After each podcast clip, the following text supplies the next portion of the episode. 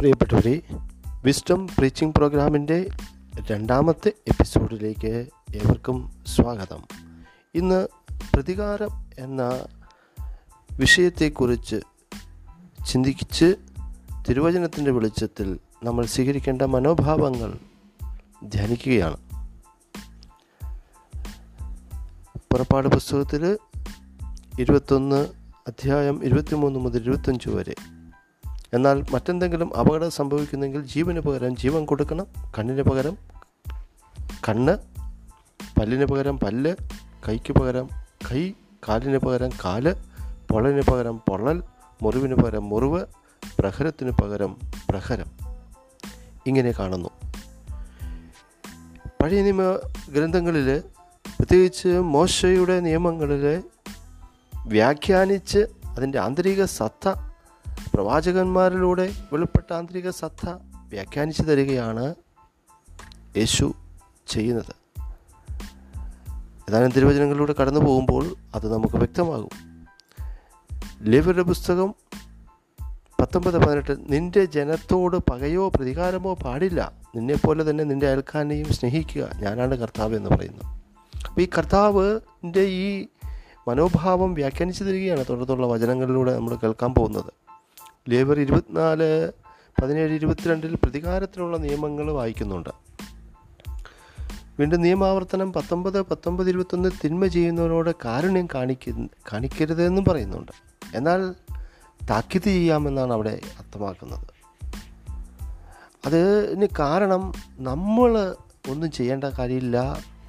ദൈവസന്നിധിയിലേക്ക് സമർപ്പിച്ചു കഴിഞ്ഞാൽ ബാക്കി ദൈവം ചെയ്തുകൊള്ളുമെന്നുള്ള വലിയ പ്രത്യാശയാണ് യേശുമിശുക നമ്മളെ പഠിപ്പിക്കുന്നത്.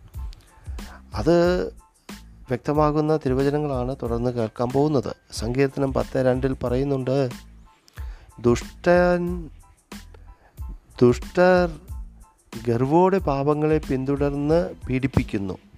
അവർ വച്ച കണിയിൽ അവർ തന്നെ വീഴട്ടെ. സുഭാഷിതം ഇരുപത് ഇരുപത്തിരണ്ട് തിന്മയ്ക്ക് പ്രതികാരം ചെയ്യുമെന്ന് പറയരുത്. കർത്താവിൽ ആശ്രയിക്കുക. അവിടുന്ന് നിന്നെ സഹായിക്കും. സുഭാഷിതം ഇരുപത്തിനാല് ഇരുപത്തൊമ്പത് എന്നോട് പ്രവർത്തിച്ചതുപോലെ ഞാൻ അവനോടും പ്രവർത്തിക്കും. അവൻ ചെയ്തതിന് ഞാൻ പകരം ചെയ്യും എന്ന് നീ പറയരുത്. സുഭാഷിതം ഇരുപത്താറ് ഇരുപത്തേഴിൽ കാണുന്നു താൻ കുഴിച്ച കുഴിയിൽ താൻ തന്നെ വീഴും. താനിരുട്ടുന്ന കല്ല് തന്റെ മേൽ തന്നെ വീഴും. ഏഷ്യ മുപ്പത്തിമൂന്ന് ഒന്ന് നശിപ്പിക്കപ്പെടാതിരിക്കെ മറ്റുള്ളവരെ നശിപ്പിക്കുകയും വഞ്ചിക്കപ്പെടാതിരിക്കെ മറ്റുള്ളവരെ വഞ്ചിക്കുകയും ചെയ്തവനെ നിനക്ക് ദുരിതം. നീ നശിപ്പിച്ച് കഴിയുമ്പോൾ നിന്റെ നാശം സംഭവിക്കും. നിന്റെ വഞ്ചന തീരുമ്പോൾ നീ വഞ്ചിക്കപ്പെടും.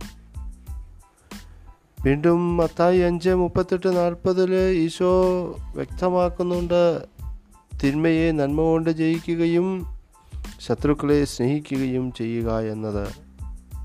പത്തായി ഏഴ് ഒന്ന് രണ്ട് വചനം ഇപ്രകാരം പഠിപ്പിക്കുന്നു. വിധിക്കപ്പെടാതിരിക്കാൻ നിങ്ങളും വിധിക്കരുത്. നിങ്ങൾ വിധിക്കുന്ന വിധിയാൽ തന്നെ നിങ്ങളും വിധിക്കപ്പെടും. നിങ്ങൾ അളക്കുന്ന അളവ് കൊണ്ട് തന്നെ നിങ്ങൾക്കും അളന്നു കിട്ടുമെന്ന് ലൂക്ക ഒമ്പത് അമ്പത്തിരണ്ട് അമ്പത്തി ആറ് ജെറുസലമിലേക്ക് പോവുകയായിരുന്ന യേശുവിനെ സമരിയാക്കാർ സ്വീകരിച്ചില്ല. അവരെ ശപിക്കാനൊരുമ്പെട്ട ശിഷ്യന്മാരെ യേശു ശാസിക്കുന്നു. റോമ പന്ത്രണ്ട് പത്തൊമ്പതിൽ ഒറൂസ്ലിഹ എഴുതുന്നു പ്രിയപ്പെട്ടവരെ പ്രതികാരം നിങ്ങൾ തന്നെ ചെയ്യാതെ അത് ദൈവത്തിന്റെ ക്രോധത്തിന് വിട്ടേക്കുക. എന്തെന്നാൽ ഇപ്രകാരം എഴുതപ്പെട്ടിരിക്കുന്നു. പ്രതികാരം എന്റേതാണ് ഞാൻ പകരം വീട്ടുമെന്ന് കർത്താവ് അരുളി ചെയ്യുന്നു എന്ന്. ഒന്ന് ദിവസം ആറ് ഏഴ് എട്ടിൽ നിങ്ങൾ തമ്മിൽ വ്യവഹാ വ്യവഹാരങ്ങൾ ഉണ്ടാകുന്നത് തന്നെ നിങ്ങളുടെ പരാജയമാണ്. എന്തുകൊണ്ടെന്നാൽ ദ്രോഹം നിങ്ങൾക്ക് ശ്രമിച്ചുകൂടെ? ശ്രമിച്ചുകൂടാ? വഞ്ചന സഹിച്ചുകൂടാ?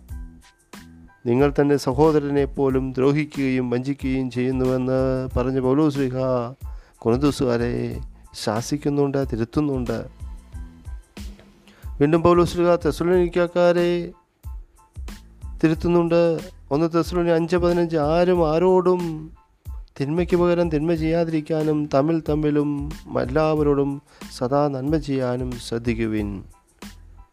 ഒന്ന് പത്രോസ് മൂന്ന് ഒമ്പത് തിന്മയ്ക്ക് തിന്മയോ നിന്ദനത്തിന് നിന്ദനമോ പകരം കൊടുക്കാതെ അനുഗ്രഹിക്കുവിൻ.